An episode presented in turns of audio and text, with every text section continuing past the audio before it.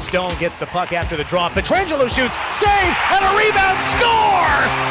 Chandler Stephenson finds the puck in the slot, pots the rebound, and the Knights are back in the lead, 3 to 2. Live from the Finley Chevrolet Fox Sports Las Vegas studios and live at lvsportsnetwork.com. With Hounded, oh, and a tip puck and a shot, they score!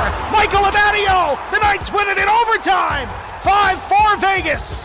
A double overtime victory for the Golden Knights. This is the Vegas Golden Knights Insider Show, your destination for inside access with the team, exclusive player interviews, and breaking news from around the National Hockey League. Here's your hosts, Darren Millard and Ryan Wallace. Welcome in, Vegas Golden Knights Insider Show, Fox Sports Las Vegas. Ryan Wallace, Darren Millard, Chris Chapman. Live inside the Finley Chevrolet Fox Sports Las Vegas studios. Finley Chevrolet on the 215 home of the. Ready to go, ready to rock and roll. Let's get at it. We got one more sleep until the conference finals start between the Vegas Golden Knights and the Dallas Stars. The eastern side will kick off in just over an hour as Florida tangles with Carolina. We got a lot to get to today. You will hear from Mark Stone and Jonathan Marchessault in a matter of moments as they spoke to the media at the podium on conference final media day today at uh, City National Arena. John Shannon will stop by, our NHL insider, former executive producer of Hockey Night in Canada. He has opinions. He's not afraid to share. Mike Rupp from the NHL Network will pop on. Uh, he had uh, an interaction with Rita. I'm told on Twitter. He did. We'll ask Rupper if he remembers it or whether it was just one of many back and forth that he has uh, on Twitter. Uh, we'll also get to Bruce Cassidy and his media availability today, and Jack Eichel and Adin Hill uh, were at the podium today. And let's start with Jack Eichel mm-hmm. before we get uh, too far uh, down the path of opinions and commentary regarding the series. Jack Eichel is a guy that is feeling it right now and is loving every minute of this. He had fun today on the ice during the practice uh, that we carried live on the VGK streams and uh, was enjoying it, was one of the last guys out there. And then with the media, cool, relaxed, and just at ease.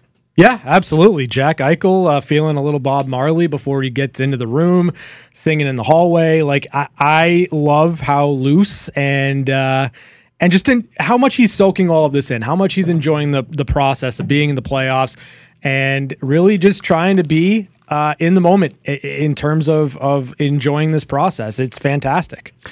I just he's got this confidence to him, mm-hmm. this swagger to him, this relaxed vibe about him. And maybe those things are all different, or maybe it's one big feeling regarding the just happiness of Jack Eichel. He's probably never been in a better spot in his National Hockey League career than right now, individually and as a team. Mm-hmm. Yeah, hundred percent. I, think for Jack, it's it's one of those situations where he has taken his game to a new level. He's in a, a prime spot to succeed, set up for success. He's been working on it all year long. And I think right now, when you start to look at what Jack's been able to do in the playoffs and how I think he's been able to to take his game to another level, he's just feeling something right now. It's a vibe with Jack Eichel, and, and it's a good vibe for the Golden Knights moving forward. So if you had rookie of the year in the National Hockey League playoffs mm-hmm. and you you categorized it as guys making their first appearance. You got Jack, mm-hmm. you got Adin, mm-hmm. you got Laurent. Hmm. Like, there's been some big contributions there yeah. from, from from guys. Uh, Brett Howden's first year with the Vegas Golden Knights in the playoffs. Mm-hmm. There's been some really big performances from players that are relatively new to the organization. Jack's a, a year and a bit. Mm-hmm. Um, yeah, you're you're right on the money. Like obviously, what what Laurent was able to do round one was fantastic for Vegas, and and I think for Jack, like his his games just kind of continued to grow, and you know the the the ability to go stride for stride with Connor McDavid in round number two. Connor had ten points, Jack had nine at five on five. Jack outscored Connor seven to three, and I know it's not about individuals, but when you look back at that series you're going to remember some of the plays that Jack Eichel was able to make individually one on one against Connor McDavid. And when you look back on it, he he got himself to a Western Conference final his first year uh, in the postseason. So it's hard to overlook just how impactful these players have been. And then, as you mentioned, Adin Hill coming in in a real tough situation, and all he did was just kind of continue what he was able to do in the regular season, which is give you really, really good minutes and stop everything he's supposed to. And they all had question marks coming into the season. Mm-hmm. Training camp, we were talking about Jack fully healthy. What would uh, the performance be relative to? Uh, being healthy and ready to go and in a great environment now that he's comfortable with the team. Uh, Adin Hill, what would he provide on the goaltending front? Was he competing for the number one job, or was it uh, defaulted to Logan Thompson? And where would that tandem uh, fall in? Uh, you have uh, somebody like Brossoit, uh, who spent time in the minors, and then there was Mark Stone, who coming off the summer back surgery, what was he going to be able to deliver? Mm-hmm. And he put forward a career best pace before being sidelined again. Mm-hmm. And he's come back, and I don't even think of him coming off back surgery anymore. After after two rounds of the Stanley Cup playoffs. No, not the way that he's played, right? And and I know that, you know, we kind of go back to that first game against Winnipeg and and there were quite a bit of overreactions in the moment to not just Mark Stone, but the Golden Knights uh, in general as a whole. And, you know, I, I think for Mark, what he's been able to do really outside of that one game against Winnipeg is nothing short of spectacular, miraculous, whatever word you want to put on it. He has come in, and I think you're right, answered a lot of questions that maybe people had coming in off of uh, his second back surgery. But Mark Stone looks to be just everything you wanted him to be, and maybe even a little bit more for this Golden Knights team. If Vegas was able to get to this stage, now's the time that I had circled mm-hmm. as to when Mark Stone would really start to get it in gear. Right. Be able to start giving you some production uh, along the way after rounding his way into uh, Stanley Cup playoff level form. I thought it would take a long time, two rounds. Mm-hmm. That, that's a month of hockey uh, to get there and and he did it in, in game two, which was fantastic. Uh, he was at the podium today along with uh, Jonathan Marchessault. We'll bring you other players, including Jack Eichel, in a little bit, uh, Bruce Cassidy as well. But here's Mark and Jonathan meeting the media. How many times have you had hats in your front lawn? Uh, only twice. Uh, two years ago against Colorado, I had a hat trick there, and that was the first time. Right side. Kevin Wilkie sitting in Vegas for Mark. Like, how much do you look back on that series in the bubble against Dallas? How much does that come up in this leading into this one?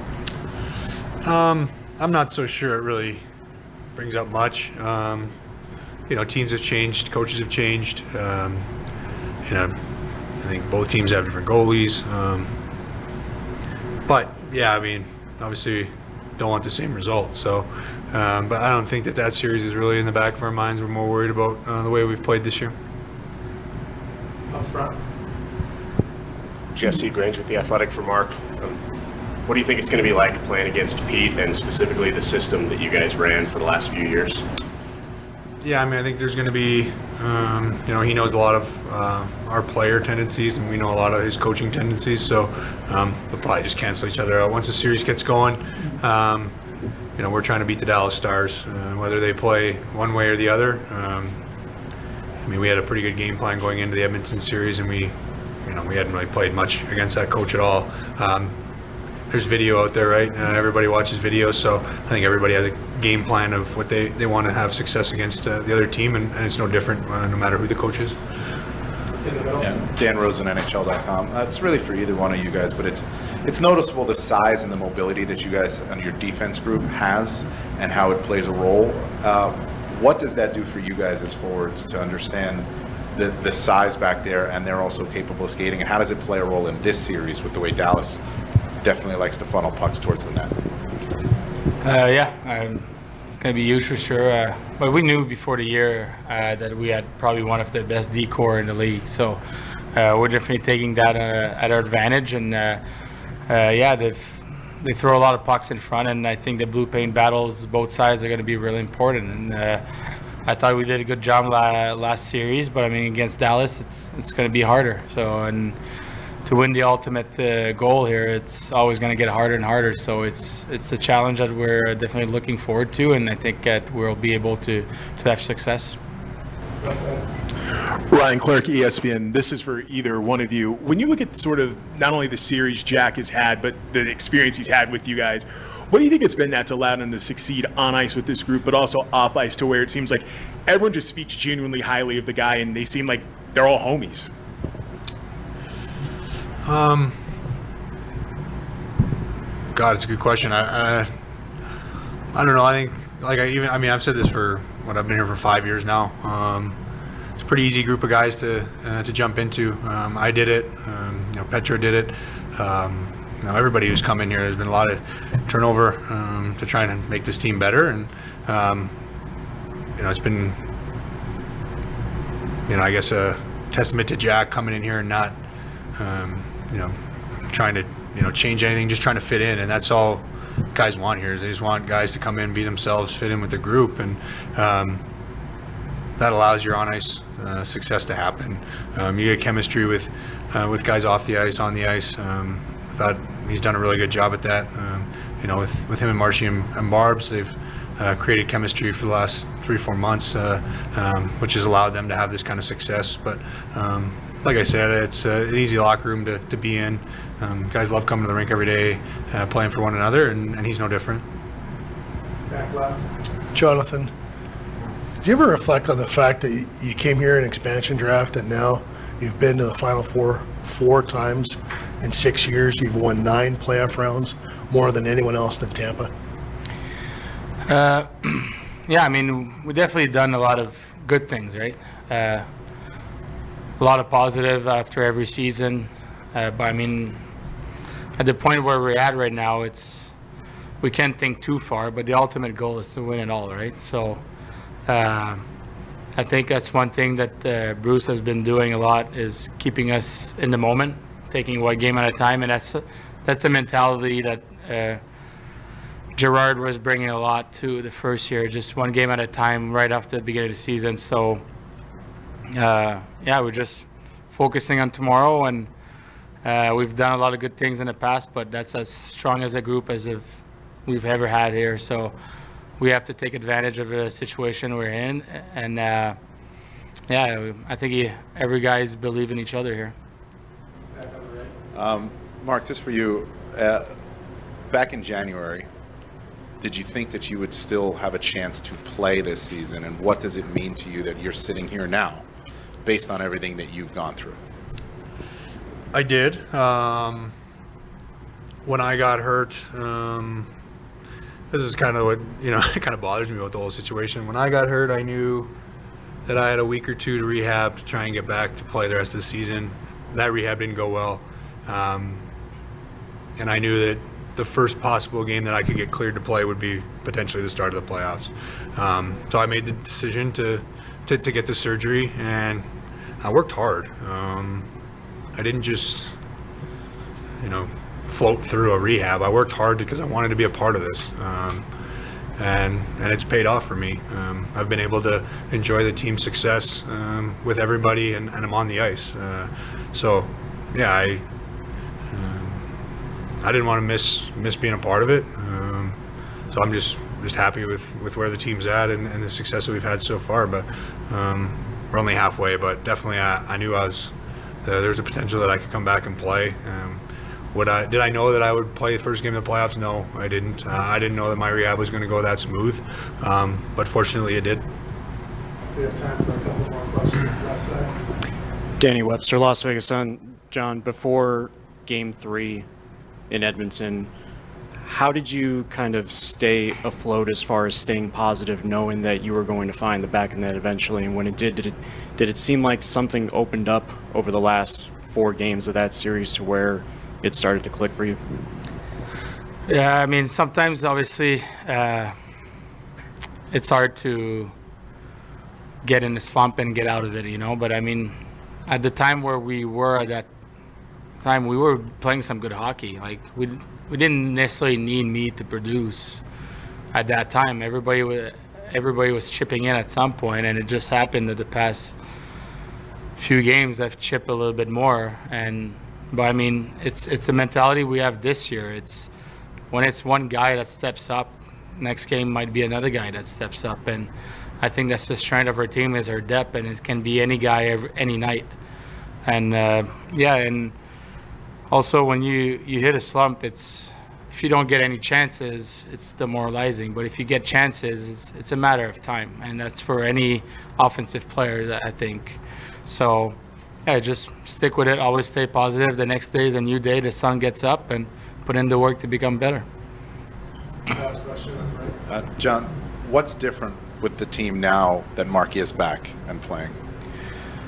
Well, uh, I mean, the fact that he's on the ice is it's unbelievable. Like you don't have a lot of guys in the NHL that makes everybody else on the ice look better, and he's the kind of guy who makes everybody on the ice look good when he's there. So uh, he makes your team really that much better, and uh, it just shows by his presence also off the ice how calm he is, how uh, great of a leader he is, because he's the kind of guy that is going to step up in a room and say something, but he's going to bring it on the ice, and that's how you make it a great leader. And uh, yeah, it's, it's it's it's one of those things that he's just a game changer for us, and he has been ever since he came in uh, in Vegas.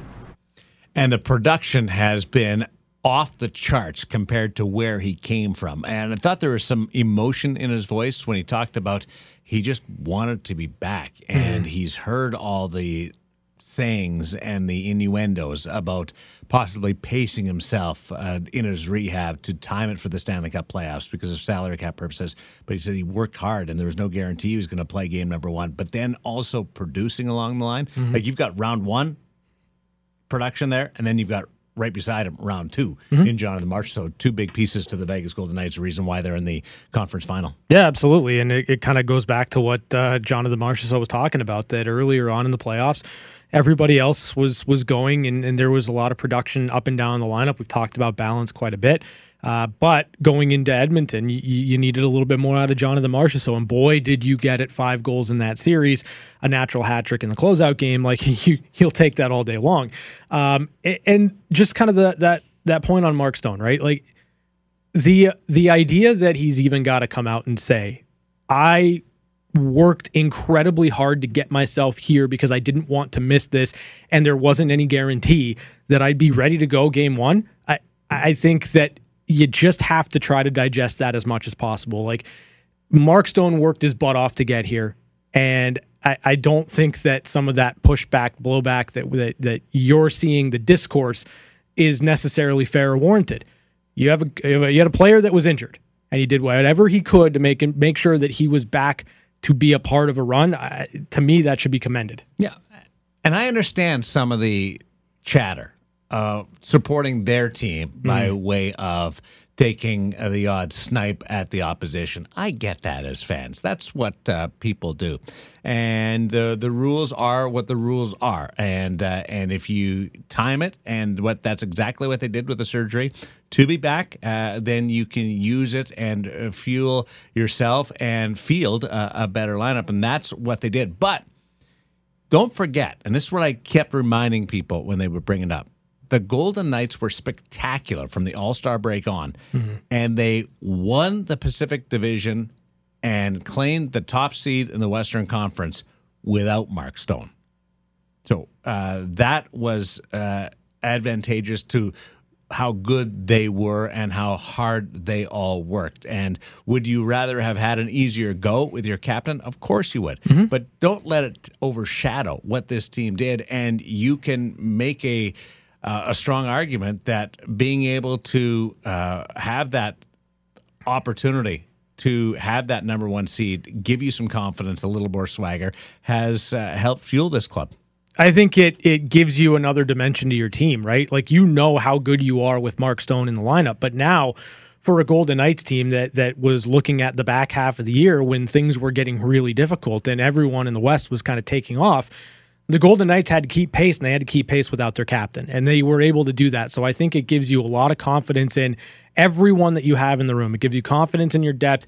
It gives you confidence in the guys that were there and that were producing and that were coming up um, in in uns- unsung hero situations. And you know, I think it makes you a better team all the way around, top to bottom. It just makes you a better team. I think it helps Jack too. I, I yeah strongly will side with the uh, claim that Jack Eichel took more ownership of Mm. that room and his role on that team down that stretch drive. Maybe maybe didn't score a goal per game, but there was games and plays, uh, and he was battling injury during that time too, where he Mm. had to grind through it. I think it really helped uh, helped him. We'll get an outsider's opinion from thirty thousand feet. Uh, he's a voice that you know very well, uh, appearing here every Thursday on Fox Sports Las Vegas and the VGK Insider Show twice a week uh, during the Stanley Cup playoffs. John Shannon is going to stop by, the former executive producer of Hockey Night in Canada, plus Adin Hill, along with Jack Eichel and Bruce Cassidy, and one timers as the Eastern Conference Championship Series uh, starts this evening. It's Fox Sports Las Vegas. Hello, Canada and hockey fans in the United States and Newfoundland.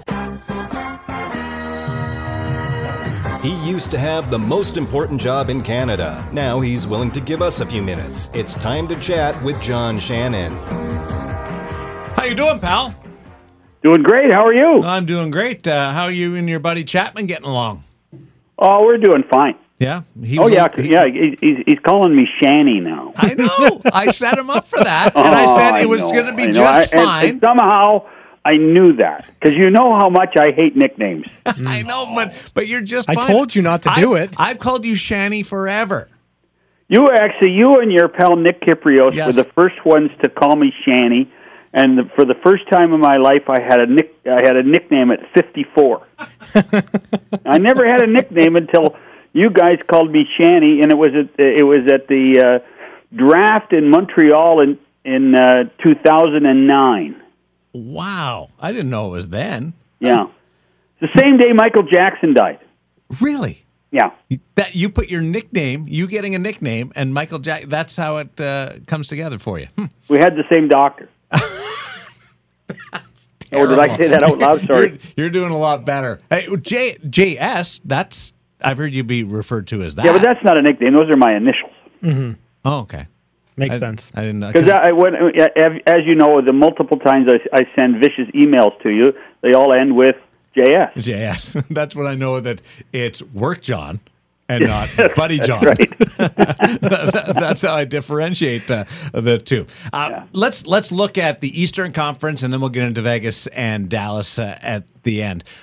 Who should be the favorite in this series? It- let me ask you another way: If you take the regular season out of play, who's the favorite between Florida and Carolina? Well, I still think Carolina is. Um, I I just think that they are deeper. Uh, they have more speed. They they are as tenacious a team as possible that we've seen in these playoffs. Uh, I, I think that the the ease of which they disposed of the Islanders, particularly, was impressive. Uh, so I, I would I would say that Carolina should be favored in this series, and and yet when you think that Florida can beat the Boston Bruins and Toronto Maple Leafs on their way to this point, um, how can you not give them a bit of an edge? So, but I, I still think it's Carolina. when you kind of look at this series and, and the the level of goaltending that the Florida Panthers are getting right now out of Sergei Bobrovsky, do you do you believe it can kind of continue over the course of another series or two? no reason to think not, Ryan. I mean, it, it's it's one of those things where, um, you know, he he is a quality goaltender. Uh, he did not have a great regular season. There was he was sick for part of it, uh, and he also made Paul Maurice sick for part of it.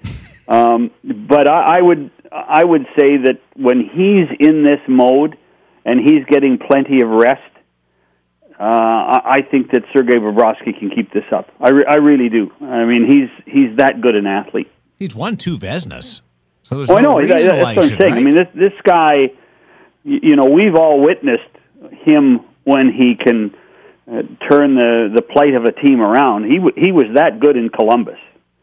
Uh, Columbus was never that good, but Columbus had Sergei Bobrovsky, and he did amazing things for them. He couldn't do them by themselves, and he couldn't score goals. So, but he's he can he can be in the mode. And I and I, I have friends in Columbus. We talk about it all the time, and and they say when he's in this groove, there's no one better. Is your friend JD? Like that's not a nickname. That's those are initials. Maybe. Maybe. uh, I was on with my buddy Armdog today on the Chirp podcast, and we were discussing Conn Smythe candidates because we're halfway. Some storylines have emerged, and we get to Carolina, and it's no fault of their own. Uh, I don't want people to start saying if they win, it's going to go to somebody in the other team because there's valuable players on that Carolina team that deserve some consideration for playoff MVP.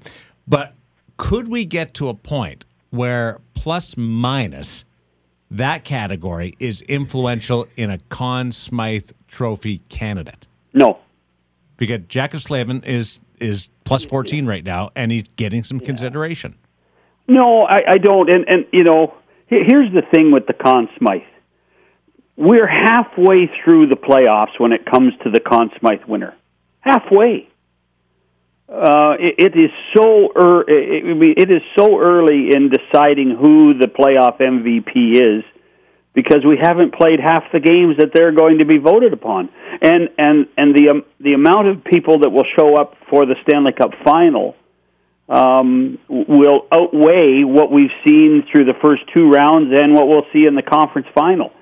So, it, it, as much as we love to talk about MVPs at this point, I just think it's so premature because we can see the ebbs and flows, and and I I think that um, the first hint of an MVP really comes out of this next series, and then we'll start to think, okay, what happens? How, how do we how do we measure who that MVP is?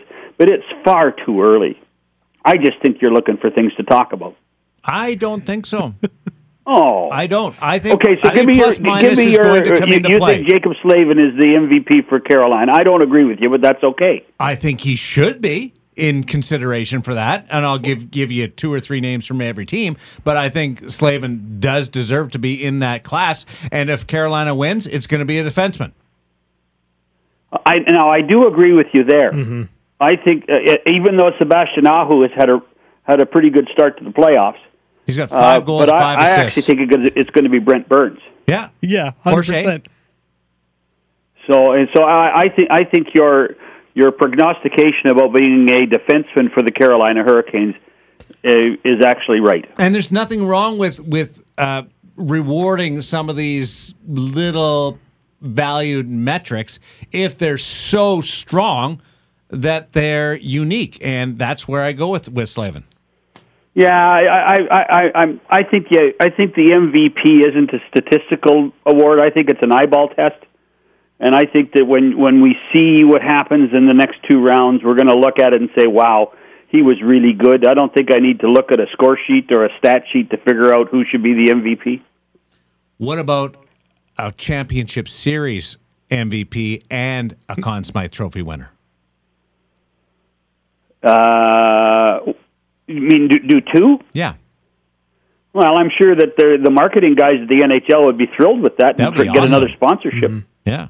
You know, but but in the end, I think that w- w- what has happened with the what has happened with the Conn Smythe Trophy in the in the last thirty years is it it, it really has become a Stanley Cup final uh, MVP, and and very little weight is put to the first three rounds. Do you think there should be extra weight on the Stanley Cup Finals best player? Uh, what do you mean by that? There should be extra value on the player that was best. Uh, in, No, in I only Stanley say Cup that Finals? because I, I think people get impacted by, you know, this final series. What Uh, and, and they get they get blinded by it. You know, it's you know, it, it just becomes well. He's been really good through the first four victories, or for the first three victories, and they're going to have a fourth victory. He should be the MVP. And and quite frankly, they I mean, the first round of the playoffs was so far away they can't remember, and they probably, if they're a national reporter, there's a good chance they didn't even see it. That's that's a great point because you're going every second night. Uh, I was trying to get you riled up with the finals usage. I asked No, you I questions. I, I, for, no, just, for no reason thought, other than to get you riled up. a. uh, uh, you're you're you're using your lisp a little too much. No, because you you you tune people in hard when well, they use the yeah, word because I want to do it right. Yeah. You know, there there is a way to do it. We we are a league that deems it the Stanley Cup Final, F I N A L, not the Stanley Cup Finals, like in the NBA, uh, bec- for a reason. So let's let's do it right. And if if you don't understand that, then you know you shouldn't be on a national uh, level broadcast uh, calling it the finals. Like it's the Western Conference Final. No S at the end of Western Conference Final that the Golden Knights are playing in, But I can or call the it the Eastern conference- Conference Final that starts tonight. But I can call it the conference finals, right? Because there are two. Yes, the king of plurality. Yes. Okay. Just just Yeah. make it, just this make is what I'm up against all the time, Ryan. It's awesome. I, I'm right there with you. I, I understand You know? 100%. Uh, so if you look at the Florida Panthers, Carolina Hurricanes, we, we talked about Bobrovsky. Uh, what What is another thing that the Florida Panthers have to do if they can upset Carolina? Oh, I think that they have to they have to be as vicious Hmm. as you can be within the rules without getting suspended. Uh, I, I think that we have to see uh, every time Sam Bennett and Matthew Tkachuk are on the ice, they finish their checks. Uh, if if Florida Florida has to slow the Hurricanes down, Florida has to finish every check. Florida has to make sure that Ekblad and Gudas and Brandon Montour are, you know, finishing every check and being as physical as possible in front of their own goal. I think that's the only way that Florida has a chance. Bennett and Gudas Mm-hmm. could Oh. be the most important players. Huge. Should be, should be, you know. There, I mean, and and, and you know, when you look at at both of them, you wonder why they weren't so successful with the other teams they played in. Although Gudas is one of those guys that uh, I do think everywhere he plays, he's made an impact. It's just that he he- he's in that window of well, we, if we're going to make a trade, or you know, or we can't afford to pay him as much as he's worth, that that he gets he he, he loses out.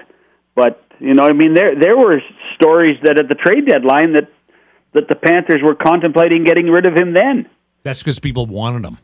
that's because people wanted him, and and in the end, um, Bill Zito decided not to move him, and and look what he did on that winning goal in overtime against the Maple Leafs in Game Five. The shout right in Wall's Fantastic. face. Fantastic. good. Yeah, I, I, I told Armdog I, I'd go to jail if I played Gudas. It was just, it would be so nasty facing that guy, but he's so valuable. Do you, do you think he's dirty? Yes. Do you Yep. think he is a player that plays outside the rules? No, I think he goes right to the line and doesn't cross it. Hmm. And I think that there there's an art to that. Yeah. I mean, I, I think you he's know, dirty too. The, the fact that you're there, you are with your nicknames with Colby Armstrong. There's n- nobody in Las Vegas who's listening to us tonight knows who Arm Dog is. Colby Armstrong. Colby Armstrong is his name. You know, but uh, you know, it- it- Colby was one of those guys as a player that every once in a while would play to the line. Mm-hmm. You know, and one of the most vicious open ice hitters in the history of the game, Colby Armstrong. I remember sitting in the situation room night after night, and people would say, "Oh, here comes Colby," you know, and then they'd look at each other and say, "Decide, well, was that you know was that suspendable or not?" Nah, it was it was within the rules. That's okay. You're just jealous that you can't call him Armdog, that you don't know him that well. I don't call people by nicknames. You know that. We're not going there. Uh, John Shannon's with us, former executive producer of Hockey Night in Canada. So, from the Florida Panthers trying to drag uh, the the Carolina Hurricanes into a, a muddy track, what what are from a physicality standpoint, are, are, what are you expecting out of Vegas and Dallas? Because I think you know, to me, the Edmonton series was maybe a, a bit chippier than I thought it would be going into it. What are your expectations on on that side of things when it comes to Vegas and Dallas? A little bit of the same, really. Um, and what you really and and what you really like with this series is both teams are deep. Both teams have four lines they can play. Both teams have really solid defenses. Know, the the, the biggest question mark head to head might be in goal. And and I and I and I I say that hedging my bet because I thought Adin Hill was really good when he became the number one guy. But Jake Otten seen can steal games. Adin, and we did see Adin Hill. I think we saw Adin Hill steal a game in Game 6 mm-hmm. I really do. So if if you can tell me somehow, some way that Oettinger and Hill can be close to equal, this this this could be the best of nine. It could be a fun series to be around. You know, both teams have speed, both teams have snipers, both teams have big defensemen, both both teams have solid leadership. When you look at captains, and when you look at, at, at guys who, who are leaders in the room and on the ice, when you look at Benn and Stone and Pietrangelo and Pavelski, I mean, you got everything. And then, and on top of that, you've got that great outside story of, you know, Peter DeBoer was there last year, isn't there this year, but look who they're playing, and it, it, it's kind of cool. And Bruce Cassidy wasn't here last year, is now, and they're buddies. Uh, good friends from Team Canada. They were part of uh, Jon Cooper's staff that ended up not going to the Olympics. So, So they really weren't part of a staff. Well, they were part of the staff. That Yeah. didn't Well, how end how about they had, well, they it- had meetings and stuff. How about who who's Peter DeBoer's best friend?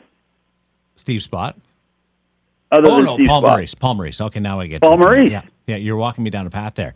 Yeah. And Paul and Peter have they've never met in the playoffs before, and there's that possibility. It would mean Vegas not winning, so we Yeah. don't want that. But uh, but there is there is that storyline coming. Oh in. no, it's there. It's it's it really is amazing when you think 32 teams started and and and best friends are now in the in the final 4 Mm-hmm. You know, I I, I I always amazed at at this sport at times when when you're trying to tell stories and you say, well, this guy knows this guy from way back when, like when they were kids, and that to me is just fantastic stuff. Every time I talk about Peter and Paul, I think biblical, and I, I get all. I think Peter, Paul, and Mary. I think Oh, weren't they at the Sands Hotel for weeks on end? yeah, that's a good call on that. Uh, John Shannon's with us. Uh, what do you what do you think the first two rounds have done for Jack Eichel's uh, assessment around the National Hockey League? Well, I, I, I, I I think that there's people that have opened their eyes and said, you know what, now we see what people saw in Eichel because it, it never. He, he had spurts of greatness in Buffalo. Uh, he's he had, and and I think you had to buy the time. And I, I said this on our own show too. Um, you know, it, it was unfair to think that Jack Eichel would come off of artificial disc surgery and be the second overall pick and be that great right away in Vegas. It has taken time. Um, and then there's a learning curve for a guy like Jack Eichel that say, hey, buddy, these are the Stanley Cup playoffs. This isn't regular season game 58 in the middle of, of February. These are the Stanley Cup playoffs, and you have to play like it. I think the residual effect for Eichel won't necessarily be measured this year at all, but I think it will be measured next year during the regular season when you see somebody who has matured and understands what his role is. That's when you're going to say, okay, Jack, we know what you can do now, and now there's an expectation that you can be a 100 point guy. You can be a 40 goal scorer. You can be an all star. You can be a trophy winner. But that's going to be next year after he understands the toll it takes to be in the Stanley Cup playoffs this long. I wonder what uh, just the solid foundation of being here, and he's played under Bruce for the full year, but that, that's his third coach in three years. And I go back to all the Buffalo days. I don't know how many coaches he's he's played under and general managers uh, along the way, and and this year has been just smooth sailing. And I wonder how much that goes towards his involvement. Oh, I think I think stability at every level is important. I, I think that when you can walk into an organization, and and you you guys have a better feel for it than I do, not living there. I don't live there. You know, I only want to go to Grimaldi's Pizza. Um, but uh, when you know that George McPhee and Kelly McCrimmon and now Bruce Cassidy set a tone, and there is there is a Golden Knights way of doing things. You know, it's only been five or six years, but there is a way of doing things with this hockey club. And for the longest time in Buffalo, that way changed every three weeks. Uh, and, uh, you know, the stability of ownership uh, changed in Buffalo at times when, you know, the Pegula family were overly involved or not involved. Well, we we know the hierarchy, and the, it's not going to change in Las Vegas, and that's a good thing, and that helps that helps every player. That helps every guy in the organization to know here's how this club works and will work for years and years and years to come. Know, and kind of along that same thread is is Mark Stone and, and kind of the work that he put in to get himself back and ready for this this playoff run for the Golden Knights after having his second back surgery. I, you know, Darren and I were talking about it a little bit earlier that this was maybe the time where we thought Mark would be an impactful player, and yet he's been able to be an impactful player throughout the first two rounds of the postseason. Uh, what is his run through the first 11 games or so yeah. told you about Mark Stone? Oh, I think I used to think I knew how good he was, mm-hmm. and I used to think, and Darren and I've talked about this off air, uh, what a great leader he was See, I, I think so so much of what we're talking about with Jack Eichel uh, and is osmosis, something that that you know that Mark Stone puts in place. I mean, Mark Stone's older. Mark Stone has been through the the wars in so many ways, both physically and mentally. And how can you how can you not be enthused to be a teammate of Mark Stone? Mm-hmm. You know, how can you not? I mean, I I'd like to be a teammate of Mark Stone. And then he goes out and does little things, things that I don't think that many people, even even sophisticated hockey fans, really understand the little things he does, the little checking. You know, there are so many times, even as even all the way back to his time in Ottawa, where people would say, "Watch him lift sticks, mm-hmm. watch him deflect pucks, angling." angling, absolutely, all of that stuff. He does it better than anybody. Um, you know, he he has. It's funny. I I, I would have told you he probably deserves to be in the Selke. If he had a full season, he probably should be any in any Selke discussion. Mm-hmm. Don't you think, Darren? Yeah, the winger part is what I think uh, causes havoc when it comes to his finally yeah, getting. You're probably right. I don't think it's right, but but I, I do think. No, I think you're. I, I do think people. But again, I th- also think that speaks to the ignorance of the writers who yeah. who vote, yeah. who don't, who now don't travel as much, and, and and that's another topic for another day. That we have, you know, I think we should be changing who votes for awards. People who actually see more than 82 games mm-hmm. should be voting for awards. Here's uh, here's some cool things about uh, Mark Stone. It came up today on the on the Realm, our, our stream that we did uh, around practice and the media availability. I've known this for a while, but I've never felt right replaying it and or uh, passing it on to everybody. But Mark Stone, every practice, will use an old stick and old gloves and it might be a stick and, and he's got because they stamp it on it and he loves coming by and going hey, it's 2018 it's a this one's from 2017 he uses old stock and then mm-hmm. old gloves. And then for the game switches to the brand new stick freshly made and brand new gloves. As uh, you know what he's thinking here? It's use old stuff don't feel as good uh, and then you put on the the fresh stuff and you feel a million bucks just it's a it's a cool approach from a professional athlete who may be guiding himself through this. It may be some mind games as much as physical. Probably is mind games, but uh, but I thought it's a, it's a neat little story about about Stone and his preparation. Well, as I said, I, I you know the he's when he got moved from Ottawa to Vegas. I don't think people really appreciated it very much and I think in I, I think that people have watched him now and understand understand what he can do on the ice. And and and I mean I say this every week when I'm talking to you guys. Does anybody enjoy scoring a goal more than Mark Stone? nope. Nope. No. And that to me that's that's guys that's what this game is all about. Cuz it is still a game. It is still supposed to be fun. It is competitive. and and that's why you'd say I'd love to be a teammate of Mark Stone's any day of the week. And that's what I love about what the Golden Knights are, are showing right now. They're having fun. They're not so dialed in and locked into this journey. Uh, There's an outward uh, fun part of it. Hey, uh, games are Tuesday and Thursday next week. Wow. That falls on your days. I'll Oh. give you the option to come on Monday and Wednesday if you want, but I I don't want to throw your schedule out of uh, out of sync.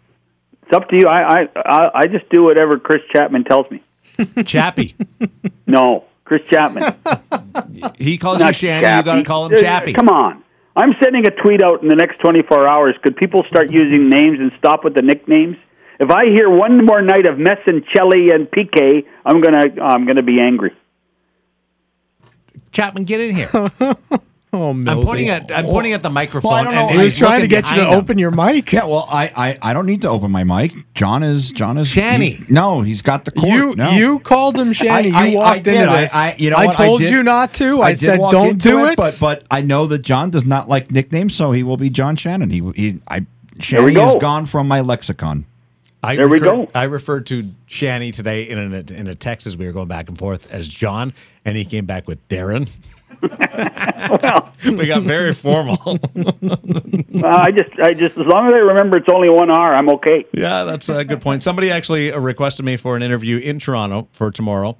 And the producer said, "Hey, Darren, hope you're doing good, pal." Da da da da da, and he spelled it with two R's. I see, like, and you are say you I'm not serious? Yeah, I, I, You can't spell my name right and and call me pal. yeah, I know. If it wasn't for Kipper, if it wasn't Yeah. Kipper's producer, I would Yeah. say well, here's, no. Here's the other one. Count how many times in the next month you hear a guy say "Bud." Hey, Bud, how you doing, Bud? Oh, That drives. That's the other one that drives me crazy. that's your buddy John McLean, uh, Doug McLean. Doug McClay. Hey, Bud. Well, No. everybody does it. It's awful.